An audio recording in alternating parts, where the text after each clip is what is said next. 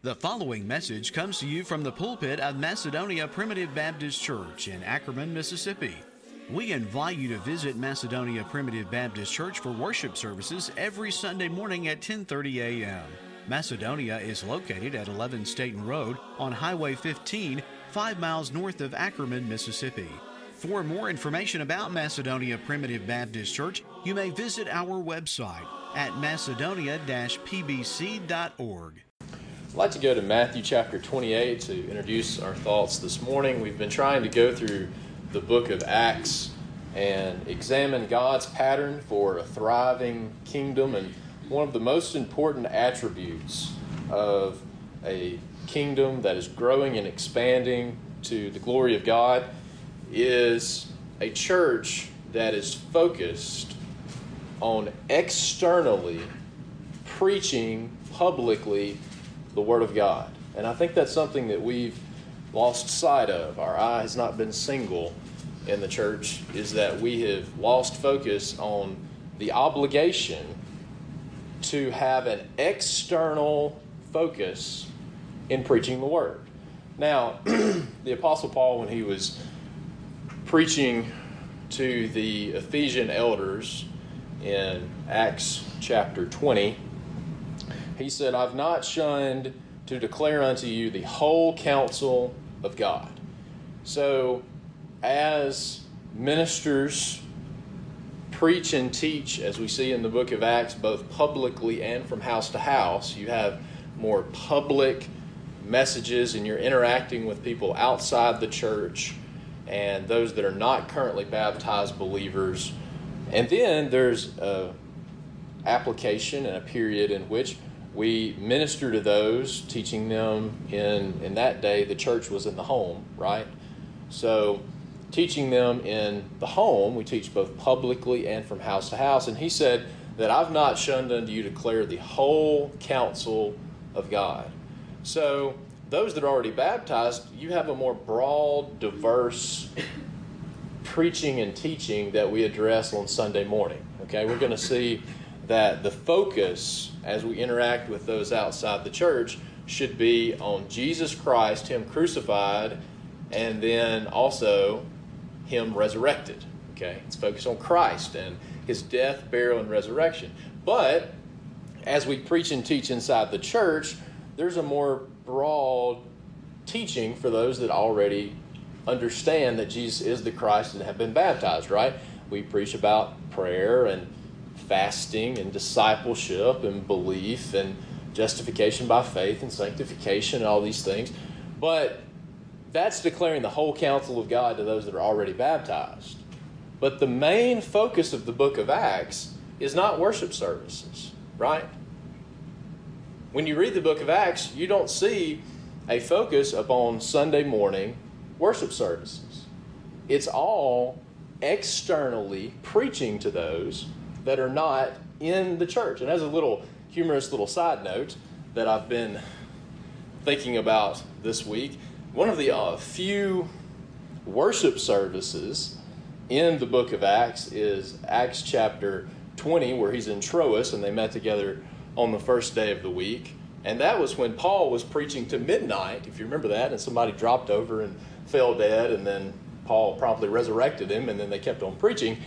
But also, when he says preaching there, that's a word that describes dialogue. I don't think, you know, they're just like you. They're not going to sit and listen to one man have a monologue all the way to midnight, right? No, it was a dialogue, it was a discussion. They were discussing God's word, uh, as we might call it today, hard shelling. They were just discussing God's word together. That's one of the few examples of a worship service that we have in the book of Acts.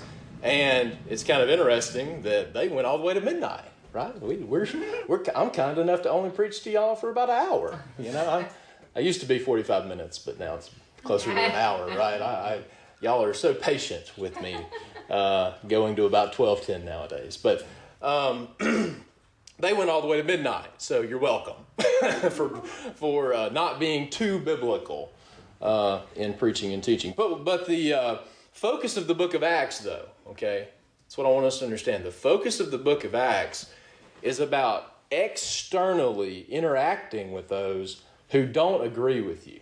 Okay? And that's hard. Let's just go ahead and get down to brass tacks. I mean, it's hard for me. I mean, I, am a timid soul by nature. and it's not easy for me to approach others that I know, or at least I think in my mind, probably are going to have a different opinion originally of Jesus Christ or of salvation by grace or uh, just the things that we believe and we teach. It's difficult to go out of your way. It's it's easy to have a great time of public worship on Sunday morning with people that we love and that we know agree with us, and we can all relish the gospel of salvation by grace alone together. That's easy. That's easy. That's just a, a, a encouragement uh, and a recharging for us to go out and give us strength to interact with those that don't agree with us. And that's why it's so important that we don't forsake the assembling of ourselves together. Because if you're going out and doing that, you can kind of get wore down in the middle of the week. That's why you got to show back up on Sunday to get recharged. Okay?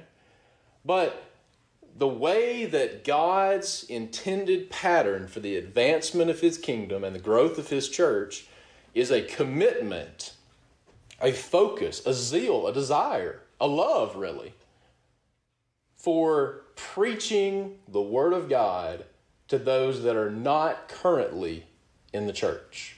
And I think we've lost sight of that because one of the worst problems that we have in the Primitive Baptist Church is trying, being afraid of being perceived, of looking like somebody else that's, that's doing things in an incorrect way. And we want to first lay the foundation of the purpose of the gospel, remind you of that. That the gospel is not the means of gaining eternal salvation, it's the gospel, uh, the, the purpose of informing God's children of what God has already done for them in the finished work of salvation and bringing life and immortality to light. But just because other people do things wrong doesn't mean that we, we don't do them right. Okay? That's something we need to understand. Okay? That's something we've really struggled with in the church. Just because other people do things incorrectly doesn't mean that we cease from doing things right according to Scripture. Okay? So, right before Jesus, you, you can, uh, these closing verses in these Gospels, you can line them up almost exactly with the beginning of the book of Acts.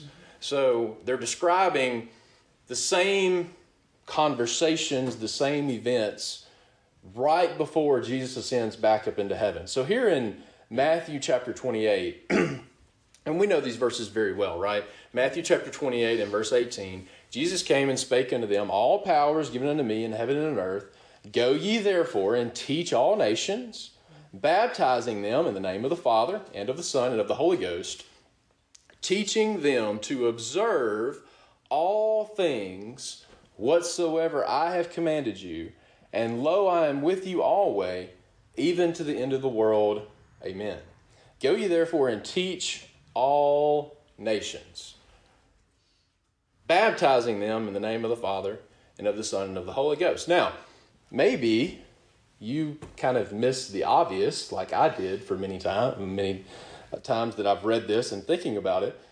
The obvious implication is that you are teaching those that are not baptized. Right? You're not teaching the church. Now, there's a place for that, right? We need to feed the lambs and feed the sheep and strengthen those that are already baptized.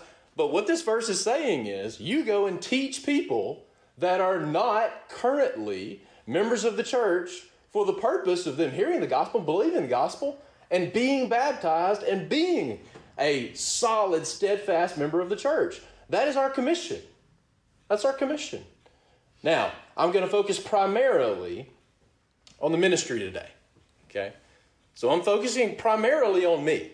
All right? And anyone, any other minister that may listen to this. But we're also going to get, in weeks to come, Lord willing, about the expansion of the kingdom, particularly from the beginning of Acts chapter 8 as we've mentioned in previous weeks, that those that were scattered went everywhere preaching the gospel. So we're going to get to y'all, okay? Personal relationship evangelism. We're going to get to y'all. But today is focusing on the ministry. Today is focusing primarily on the God called preacher's responsibility to set the example and to set the tone and to be leaders in preaching to those outside of the baptized members of the church. Because that's our responsibility, that's our calling. And that's how God expands his kingdom. Let's go to 1 Corinthians chapter 1. 1 Corinthians chapter 1.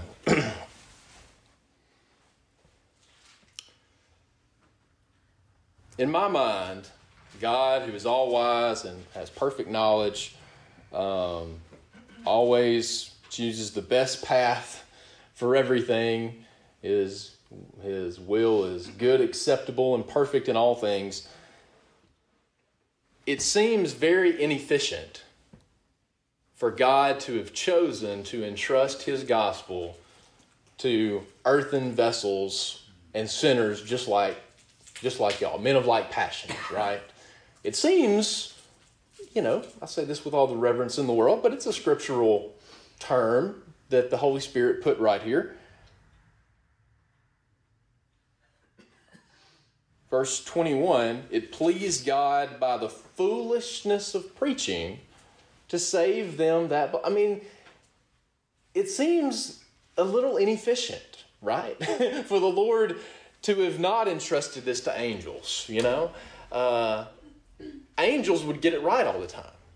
Angels would not mess up in our speech. Angels would not incorrectly say the wrong verses and and scripture references and confuse people. And they would not again be subject to like passions and pastoring and making mistakes in judgment and mistakes in speech. But instead, it pleased God now, one of the reasons why is because we're men of like passions, because we are earthen vessels.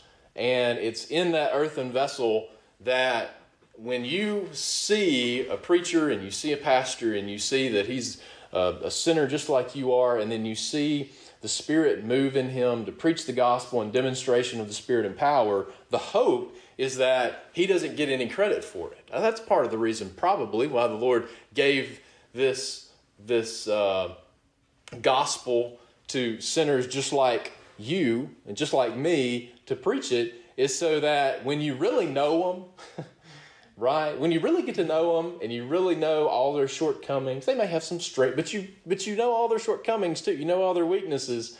And when the Lord really moves and preaches you understand, man, it's not him, right? But Paul says to the Corinthian church, I didn't come before you with enticing words of man's wisdom, because, uh, you know, if I did, you may put too much credit on me, which unfortunately in the Corinthians church they did anyway, right? Dividing between a Paul and Apollos and all this stuff. Uh, but it pleased God by the foolishness of preaching to save them that believe. And I had that thought yesterday just so heavily sink down on my on my heart. I cannot believe that it pleased God to pick me. Like why? Like that's foolish. Like I know me. I know me better than you know me. It's foolish for God to have entrusted this gospel to me. and I but with that understanding that God viewed me as trustworthy, I want to do the very best I can to be a good steward of what I've been entrusted with. Verse 18 For the preaching of the cross is to them that perish foolishness, but unto us which are saved, it is the power of God. Now, y'all know these verses, so you don't have to turn there, but just listen to them because we need to be reminded of them in 2 Timothy chapter 1 and in verse 9, who has saved us and called us with a holy calling, not according to our works, but according to his own purpose and grace, which was given us in Christ before the world began. We are saved eternally to heaven by the sovereign grace of God and then God has called men, God, God has performed the work of reconciliation, and He's given us the word of reconciliation and the ministry of reconciliation to tell other people about it. But now that is a reality that God chose us in Christ before the world began, and Christ finished the work of salvation on the cross. But now there is light and illumination that comes through the preaching of the gospel, but now is made manifest by the appearing of our Savior Jesus Christ, who hath abolished death and hath brought life and immortality to light through the gospel. We're not born again by the gospel. It's not an offer of eternal salvation that if you believe, then you can start out that prayer going to hell and end that prayer going to heaven. But listen, there is salvation in the gospel. And again, we're uh, afraid of, of using the wrong terms and being, uh, being misinterpreted. But I want to tell you, God ordained the preaching of the gospel to save souls to save souls from despair, from bondage. Think about those people that in that first century that were dealing with these people that were trying to commingle the law and the gospel. And they were saying, Yeah, you're saved by Jesus, but you got to obey the law, but you got to be circumcised. And they dealt with that in Acts chapter 15. And they said, Listen, why are you putting a yoke of bondage on the, on the neck of the disciples that they were never intended to bear? And what happens when you receive hear and believe the true gospel of salvation by God's sovereign grace alone, and you believe that, boy, there is a bondage of your works that you are liberated from. And I'll tell you, if you've ever felt that, boy, it's a salve, it's a deliverance. A salvation is a deliverance. And so many of God's children are walking around with that yoke of bondage around their neck, and boy, it's weighing down their souls. And you know, it says there in Acts chapter 2, after, after Peter preached publicly the gospel, that yes, it is true that 3,000 people were added to the church, but it says that 3,000 souls were added to the church. 3,000 souls were added to the church. They weren't added to the roll books of heaven, but there were 3,000 souls that now receive the salvation that we have in baptism that talks about in 1 Peter chapter 3, not putting away the filth of the flesh, but baptism doth now save us the answer of a good conscience toward God. And I want to tell you, there were 3,000 souls saved on the day of Pentecost. It had nothing to do with heaven, but boy, it had everything to do with the kingdom, okay? It had everything to do with the kingdom. For the preaching of the cross, first of all, is to them that perish foolishness. First of all, you have to be born again to have spiritual eyes and spiritual ears to be able to hear the Word of God and to understand it. And if you have not already been born again, if you have not already been saved, it's foolishness to the world, right? We have this clear distinction in the book of Acts between those that are pricked in the heart and those that are cut to the heart. And, and by the way, you want to know why it's so scary, why it's so difficult to, to have the boldness to preach the Word of God to those who you don't think agree with you? Is because there there may be some, and there will be, if we're diligent, I believe, and the Lord's Spirit is moving and putting us in the right place at the right time and opening doors. I think that there are going to be people who's like Lydia, whose heart the Lord has already opened that are going to be pricked in the heart that will receive that. But you want to know the other danger of that? Do you remember when we went over the book of Acts? Everywhere, this is the pattern. Everywhere they go, this is the pattern. They preach publicly the Word of God. Some people believe, many are indifferent, and there's also a very small group that hate it and persecute the church. So you're going to have some whose hearts have already been tendered and they're going to receive that powerful deliverance of the Word of God. But then you're going to have other people that are cut to the heart. And you know what? It's a whole lot easier to stay in my safe little bubble. And you know what? Yeah, I know, yeah, I know there's children of God out there that need the gospel. But you know what? I can protect myself from those who may, you know, do I really want to be those that are cut to the heart, gnashed on Stephen with their teeth? Are those really the kind of interactions I want to have with people? Paul said, I'm willing to endure that. Why am I willing to endure that? I'm willing to endure all things for the elect's sake. You know, I'm okay. I, am willing to deal with the negatives because of the great joy that the elect can have through understanding what Christ has already done for them. And that's a trade-off we just have to be willing to make. Let's just let's just get real. We have to be willing to be a fool for Christ's sake. We have to be willing to interact with people that are not going to like us for the purpose that more people can be added to the kingdom. Because what we can't do is what we've been doing in the Primitive Baptist Church for uh, tens of, uh, for the last half century, is that all we ever do is come to church, talk to people who are already baptized, go home, don't evangelize through the rest of the week, and for some reason we're wondering why our churches aren't thriving. We can't continue to do the same thing. We have to be willing to interact with others outside of the church for the purpose of advancement of God's kingdom. Okay? With the understanding that it can only be successful to those that have already been born again. Like we talked about last week, we have to wait on the Holy Ghost. We can't outwork the Holy Ghost, we can't go ahead of it. None of it matters unless the Lord's already worked in their heart. Preaching of the cross is them that perish foolishness, but to us which are saved, it is the power of God. Verse 21. For after that, in the wisdom of God, the world by wisdom knew not God, but it pleased God by the foolishness of preaching to save them that believe. This is God's ordained means of bringing people into the kingdom repentance and baptism and growing the church. The preaching of the gospel is God's ordained means of growing his kingdom. Verse 22 For the Jews require a sign, and the Greeks seek after wisdom. But we preach Christ crucified, unto the Jews a stumbling block, and unto the Greeks foolishness, but unto them which are called, those that are saved, verse 18, those that are called, right here, those that whose heart the Lord has already opened, unto them which are called, both Jews and Greeks, to those that are called, Christ the power of God. Romans chapter 1 describes the preaching of the gospel. Paul says here, I am a debtor, verse 14, I'm a debtor both to the Greeks and to the barbarians. He preaches in Acts chapter 17 when he's on Mars Hill. God has called all men everywhere to repent.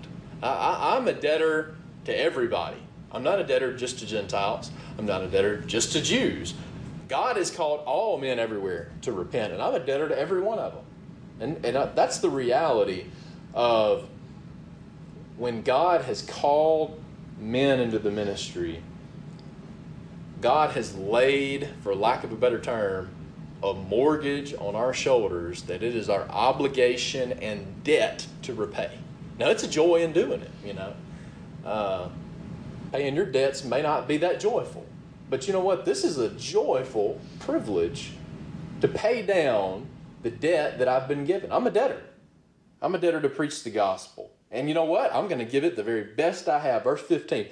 So, as much as in me is, every ounce that I have should be poured out, not in my secular career. Every ounce that I have should be poured out in the gospel and in the kingdom. I love the depiction of, uh, I, I, like to read these verses very often. The, the Apostle Paul is writing his last few chapters, his last few verses in inspired scripture in 2 Timothy chapter 4. And he says, I am now ready to be offered, and the time of my departure is at hand. Verse 6, that word offered means a drink offering. And he said, I've lived my life as a poured out drink offering for the kingdom. And now I'm ready to, I've poured, I've poured out my life and there's a couple drops left. And I'm ready to pour out these last few drops the same way that I poured out myself throughout my entire life. That is our responsibility in the ministry, is to be fully poured out as a drink offering, not for our own personal advancement, not to receive promotions in our secular career. We are supposed to be poured out solely for the kingdom and for the gospel. Okay? And he said, I've lived my whole life being poured out for the kingdom, and now I'm ready to pour out the last little bit of drops that the Lord has in my cup. I'm ready to be offered. I want to live my last days the same way I've lived the rest of my life, which is being fully poured out for the gospel. So he says in verse 15, there back in Romans chapter 1, as much as in me is, as everything I got, everything I have, as much as in me is, I am ready to preach the gospel to you that are at Rome also. For I am not ashamed of the gospel of Christ, for it is the power of God unto salvation to everyone that believeth, to the Jew first and also to the Greek. For therein is the righteousness of God revealed from faith to faith. The word power means dynamite. And you want to you want to know what the book of Acts is? The book of Acts is a chronicle of the exploding dynamite power of the gospel everywhere it goes. Right? If you read the book of Acts, every single place that they went to and they preached the gospel, former ways of doing things, former lives got blown up. That's what the book of Acts is. It's a whole bunch of dynamite explosions everywhere he went by the preaching of the gospel. And that's how it should be in the kingdom today as well. Let's go ahead and go to Romans chapter 10. Romans chapter 10. Brethren, my heart's desire and prayer to God for Israel is that they might be saved. Now, are these people in need of heaven? No. Why? Because they already have a zeal of God. But bless their heart, these Jews, they're trying to fit the gospel within their own preconceived notions of a works based law salvation. And you want to know what it's doing? Number one, it's causing a great bondage in their life. But the reason why the gospel is so important, yes, it blesses our heart to, to be baptized and to feel the power of that salvation and deliverance and the answer of a good conscience toward God. But at the end of the day, any gospel short of salvation by God's sovereign grace alone steals the glory of Christ. Okay? And he's saying, listen, these Jews, they don't understand it. They don't understand what they're doing. They're being ignorant of God's righteousness. And they're going about to establish their own righteousness. And they have not submitted themselves under the righteousness of God. And he goes on to say, you know, these are people that already have a zeal of God. They already have a desire to serve God, but they don't have the right knowledge and information to serve God in the right way. You know, we're, we're called to uh, worship God in spirit and in truth. There's a lot of people that got all the spirit in the world, but they don't have any truth to calibrate that spirit. They don't have the information to know how to channel that zeal. And that's what the gospel does, right? It gives you the truth to go along with the spirit that you have. And he says, these people, they already have faith. It's just being worked out the wrong way. you know? We already have faith in our heart at the new birth. And he tells you to work out what God's worked in. The problem is, they just don't have enough head knowledge to work out the faith the right way. So he says right here in verse 8, the word is nigh thee, even in thy mouth and in thy heart. The word of faith is already sitting in their heart. But they just don't have enough knowledge in the gospel to work it out in the right way. So therefore, what's God God's ordained means of helping people that are in ignorance that don't know any better? What's his what's his ordained means of giving them knowledge? The gospel right? And God's so good, he says a little bit later on, you know, how do people know about this? Yes, yes, well, we need to read verse 9 first. That if thou shalt confess with thy mouth the Lord Jesus and believe in thine heart that God hath raised him from the dead, thou shalt be saved. What are you saved from? You're saved from ignorance. Verse 3, verse 11 whosoever believeth on him shall not be ashamed you're saved from shame you're saved, saved from when you go in the, the waters of baptism and you go from a conviction and a burden of conscience to now you have the answer of a good conscience you're saved from that yoke of bondage and now all of a sudden you're saved to this beautiful peace that passes all understanding and the answer of a good conscience. Now, how are people going to know about this? How are people going to know what about Christ's righteousness? How are they going to know about it?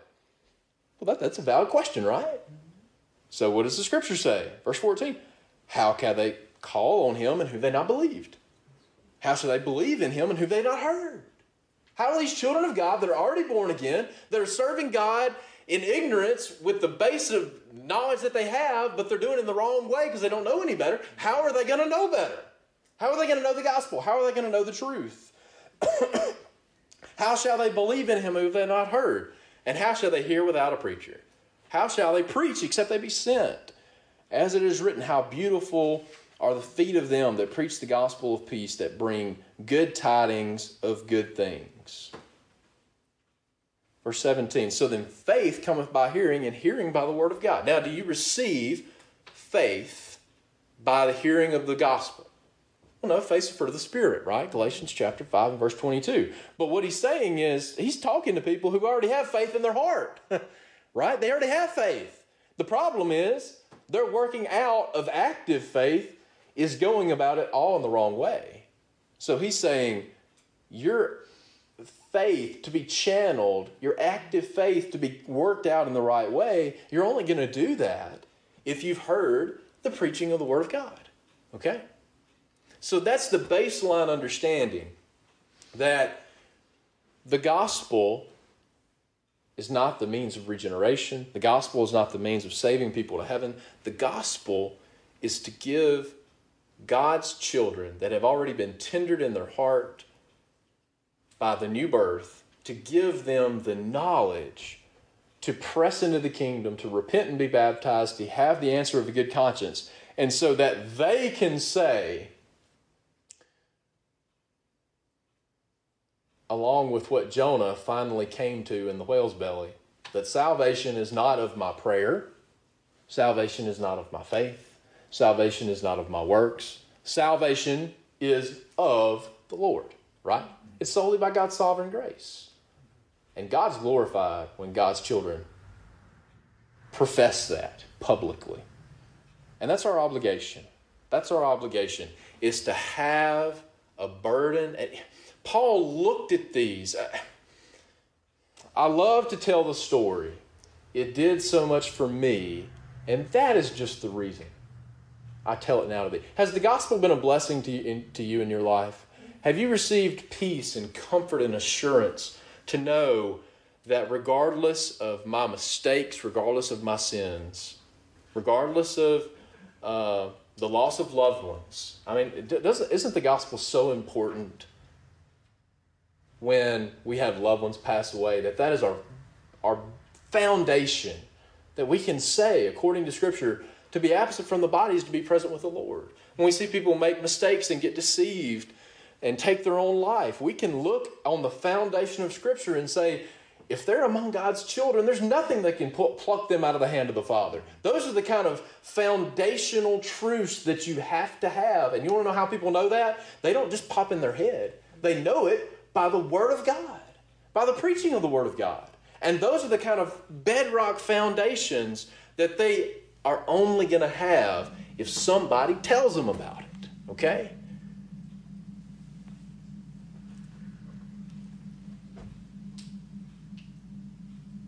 Let's go to let's go ahead and go to the book of Acts. And I want to go through here and just highlight for you.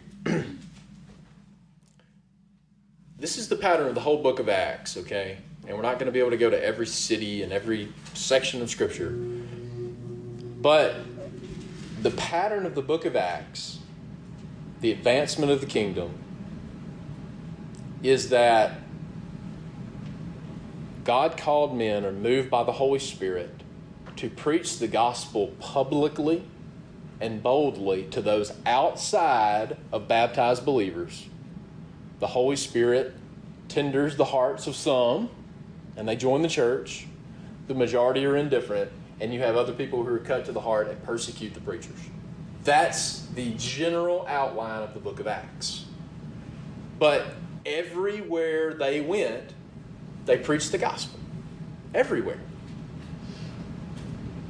And our desire should be when you see a child of God that's walking around with that yoke of bondage around, around their neck, you know, when you see a child of God, that you see them exhibiting the fruit of the Spirit, and you have a conversation with them that's saying, well, you know, I don't, I don't know if I'm really saved. I mean, I, I thought I prayed a prayer so many years ago. I thought I did this. I thought I did that. And they're walking around doubting if they're really a child of God. Listen, the only person that's going to ever have that doubt is a born again child of God that's going to go to heaven. The only person that can have that doubt, you see? And I want you to understand that when you have those conversations with people that are struggling, that you have the message to lift that yoke of bondage off of their neck and to save their soul. You have the message to do that. Now, are all of them going to receive it? No.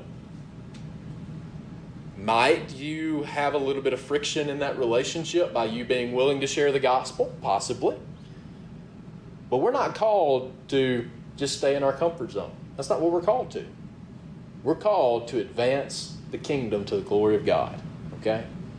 And you know what? It, it can be unnerving to be willing to make that sacrifice by putting yourself in that vulnerable position. But listen, has the gospel been a blessing to you? and I desire, because listen, if they're exhibiting those kind of burdens, you're going to spend all of eternity with them in heaven. They're your brother and sister in Christ. And I'm going to spend all of eternity with them in heaven. And boy, I have the ability to lighten their load and give them more joy and give more glory to God here in this time by saying, you know what? Salvation is by grace alone. And all you need to know is about four or five verses. That's all you need to know. Know about now. You need to know more than that, obviously, right? But but in this discussion, you really only need to know about four or five verses, and you can give them the opportunity. Now they may. You may have interacted with people. There's some people you've given them those verses and they said, No, I like my yoke on my neck and I ain't giving it up. right?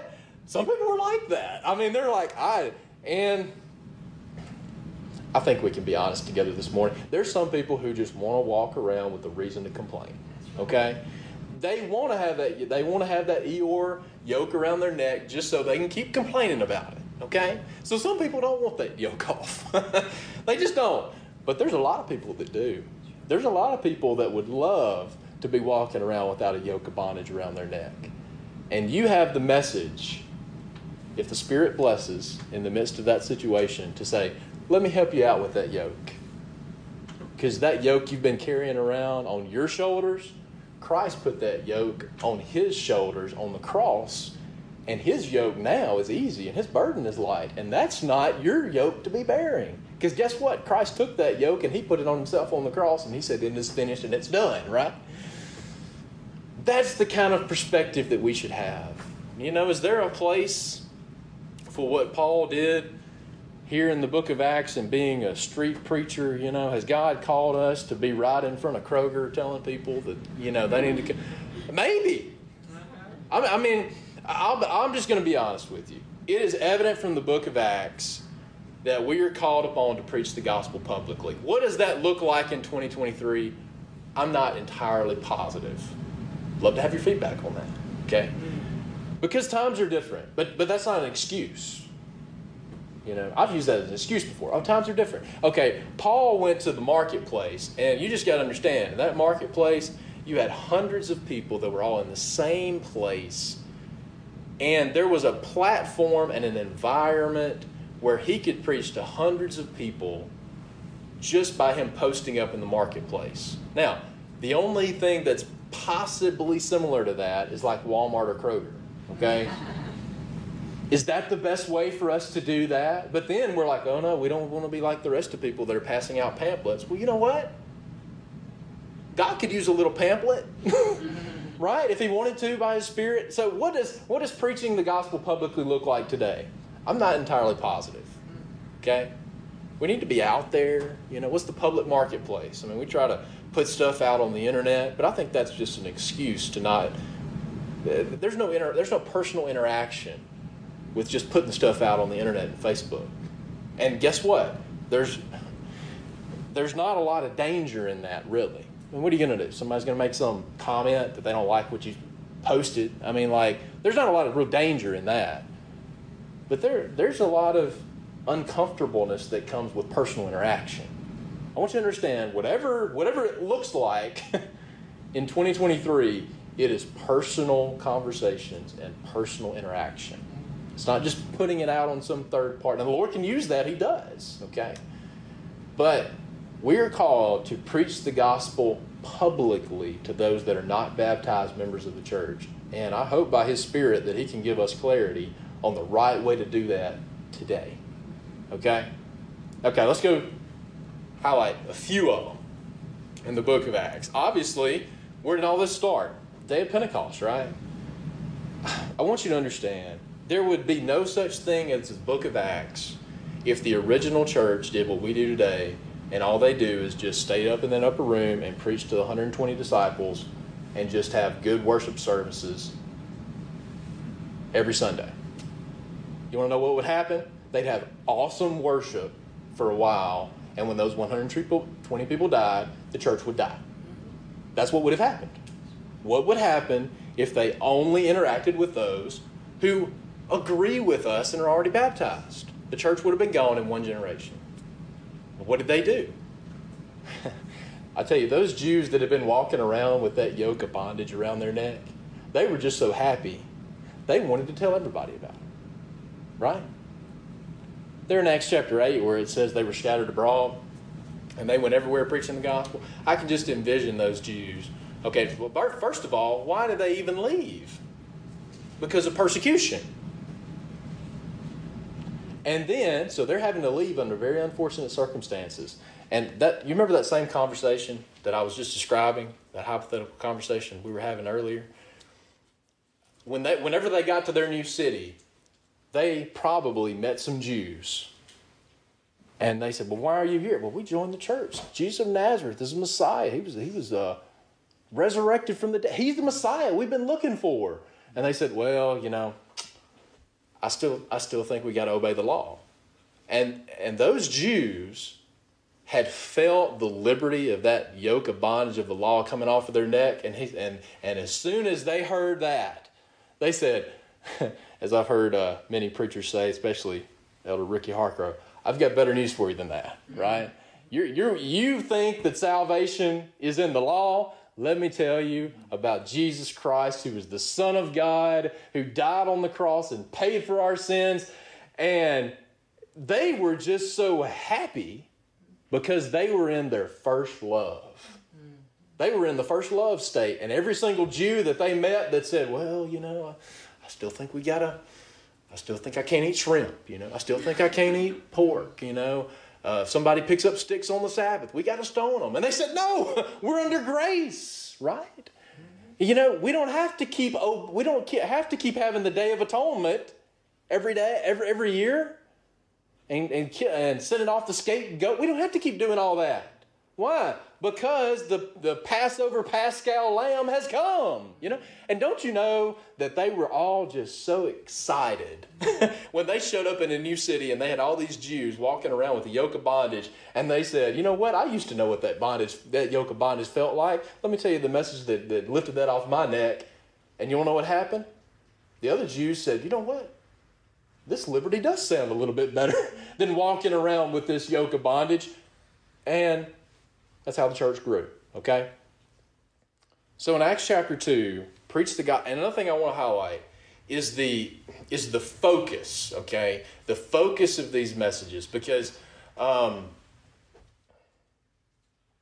when we preach on a Sunday, and y'all know my Paul had a manner, I've got a manner, I've got a pattern, you know, I think that I think it's good to go through the scriptures and to exposit them verse by verse because that's how the Holy Spirit inspired them. I think that's the good general disposition of pulpit ministry. But I don't preach on Jesus Christ and Him crucified every single Sunday. Now, I've realized I don't do it enough, okay? But you know what? There's a lot more of the whole counsel of God that you need to be a well rounded believer that we just don't preach on the same thing every Sunday. No, you need to be well rounded. But when you interact with people outside the church, our message is simple. I want you to understand that. Our message is simple. And it is Jesus Christ and Him crucified. At the beginning of 1 Corinthians chapter 15, that resurrection chapter, he says, I declare unto you the gospel, which is that Jesus was he died and he was resurrected according to the scriptures. And Paul said, I'm determined not to know anything among you, Jesus Christ and Him crucified. But obviously, the implication there is not just that He was crucified, but that He was resurrected. Okay? And if when you look at these messages that they preach publicly, all of them have the same general theme. Jesus Christ is the Son of God. Jesus Christ is the Messiah. He died and he was resurrected and he ascended up into heaven. That is the message of the gospel. So, what I want you to understand when you interact with others, the message is simple. And, it, and it's just as simple as, by the way, some of those verses you need to jot down. For by grace are you saved through faith. It's not of yourselves. Okay? Ephesians chapter 2, verses 8 and 9. Matthew chapter 1, verse 21. Shall bring forth a son, shall call his name Jesus, and he shall save his people from their sins. John chapter 19 and verse 30. Jesus declared, It is finished. We're saved by grace, not by works. He came into the world with the people. He saved those people on the cross. He was he died, he was resurrected, and he rose again. That's it. That's the gospel. That's what you need to know to interact with other people outside of the church. Now, when they repent and be baptized, you know, remember that over there in uh, Matthew chapter 28, you teach them, you baptize them, but then you teach them all things that I have commanded you, right? You teach them, they believe, but then when they're baptized, you teach them the whole counsel of God. But those major bullet points are really all you need to know to interact with people outside of the church to expand God's kingdom. The focus is Jesus Christ is the Son of God, death, burial, and resurrection salvation by grace alone, it is finished. That's the focus. so, what did Peter preach about here in Acts chapter 2? He said, Listen, this Jesus of Nazareth that you crucified, he is the Son of God. He was God, and you killed him. And people were pricked in the heart. They said, What do we need to do? Verse 28 Repent and be baptized, every one of you, in the name of Jesus Christ for the remission of sins, and ye shall receive the gift of the Holy Ghost. For the promise is unto you and to your children and to all that are afar off. That, that extends all the way to present day today. Even as many as the Lord our God shall call. You know, when it says you shall receive the remission of sins, that's not when, when you're baptized, that is not when your sins are purged out before God's sight in heaven. But what happens, what, what's a corresponding thing with that yoke of bondage? You're walking around feeling that you are yet in your sins. Think about these children of God that all they've ever heard is, I've got to pray a prayer right, and inevitably they're going to say, Well, I didn't pray that prayer right. Well, they're gonna, there's going to come a time where they're going to say, I think I'm not saved. In that moment, they do not feel remitted and forgiven of their sins, do they? No, they feel to be held damned. They're not. They're not. But when they profess a belief in Jesus Christ solely as the Son of God, now all of a sudden, those sins are remitted in their own mind and in their own conscience. You see? So when it says repent and be back, and that's something that we have failed in in the church as well, is that we do not close our sermons very often with repent and be baptized for the remission of sin. We are called upon to call people to faith and repentance. Now that's that's reformed language, right? And we don't want to use reformed language, but that's biblical language. We are called to call people to faith and repentance. Now you put it in the right context, doesn't have anything to do with heaven, doesn't have anything to do with new birth. It has to do with your enjoyment and joy in the kingdom. But we are called to close. I, y'all know I don't do that every week, you know, we don't have an altar call. But we should close our sermons with repent and be baptized. Repent and believe that Jesus is the Son of God because that is the pattern of preaching of the original church. Okay? Then you had the healing of the lame man in Acts chapter 3, and Peter preaches the same sermon. The same sermon, essentially. This man that you crucified is the Christ, and he was resurrected. And, and you know, there in Acts chapter 17, when he's, when he's in Athens, they, they always were looking for some new thing to be heard. And boy, there's nothing that's more new than somebody boldly saying that somebody was dead and now he's alive. And I'm not just saying this. 1 Corinthians chapter 15, over 500 men saw him alive. So you have 500, this is not just me making stuff up. You've got 500 witnesses to this. 500 plus witnesses. And that was such a radical message that it really raised people's eyebrows. I don't know if you've realized this, but in the realm of Christianity today, election, the sovereignty of God in regeneration is a radical message. Have you ever said, told people that you believe that God chose a people before? Good, well meaning Christians are going to say, What are you talking about? Haven't you ever read John 3.16? You know, the whole spiel. But I understand the message of the, of the New Testament is radical even among Christianity today. You're telling me that there is not one single condition that I have to meet to be born again. Nope. Solely by the sovereignty of God. And they're going to say, What are you talking about? Uh, just these general conversations, your first reaction is almost 99.99999% of the time going to be, What are you talking about? And you know what? I don't really like having those conversations, right? I mean, they're a little uncomfortable, right? I don't want people looking at me and saying, Oh, I believe that God chose the people before the foundation of the world. Wow, you are crazy. Mm-hmm. I don't I don't really want to have that conversation in my nature, right? So, just to understand, explaining the simple truths of Scripture, immediate Holy Spirit regeneration, unconditional, not conditional election, unconditional regeneration. Just those simple things are going to be a radical mess, even to believers. Okay? So we just have to understand that when we say these things, people are not going to say, you know what? I've never thought about that. You're exactly right. yeah. Now, over time, they may eventually understand it. Hopefully, God's blessing by His Spirit to allow it. But our first conversation is always going to be uncomfortable.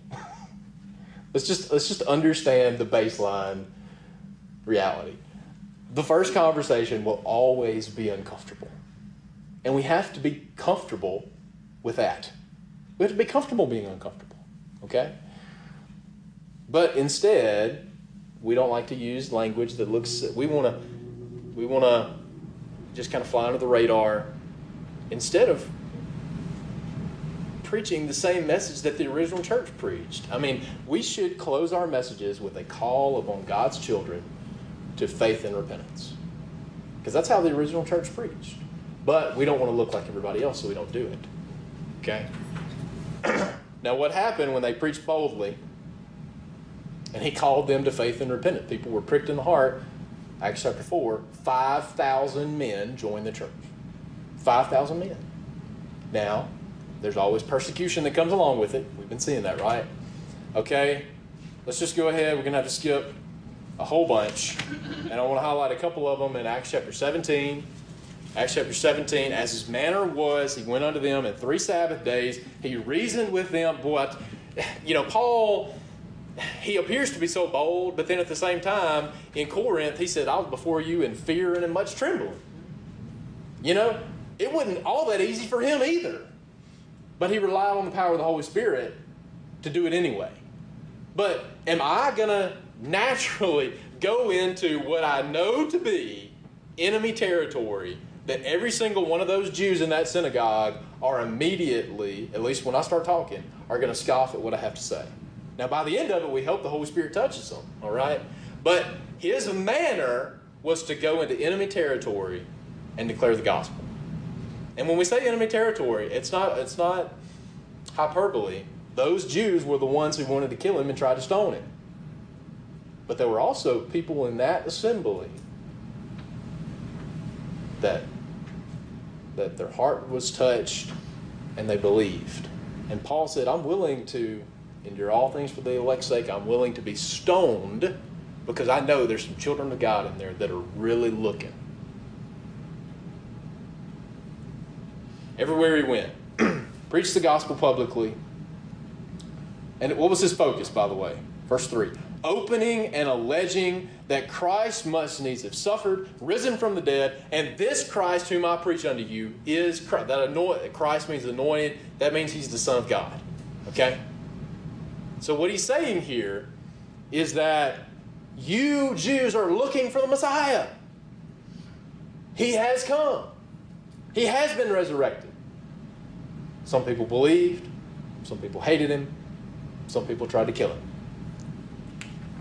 in Acts chapter 18, same thing. Goes into the synagogue, goes into enemy territory, preaches the gospel. Some people believe, some people persecute. The latter half of Acts 17 is when he's in Athens. And this is probably the one that is the most public, the marketplace here. Acts chapter 17 and verse 17. Therefore disputed he in the synagogue with the Jews and with the devout persons, and in the market every day every single day. Every day he showed up in the marketplace and preached about Jesus of Nazareth being resurrected from the dead. He showed up every single day to preach that publicly. And then in Acts chapter 19 in Ephesus, he's preaching it. He, he has a, a uh, adjunct fellowship in the school of Tyrannus. And within two years, everyone in Asia heard the word of the Lord. Everybody, everybody in Asia by his bold preaching of the gospel. And then you find a little bit later on in those chapters that he's putting the Temple of Diana out of business. He's putting the graven image industry out of business. That's some of that dynamite power of the gospel. And this wasn't this wasn't hundreds of people. These were two folks. Three. Luke tagged along on a couple of these. These were a couple people showing up.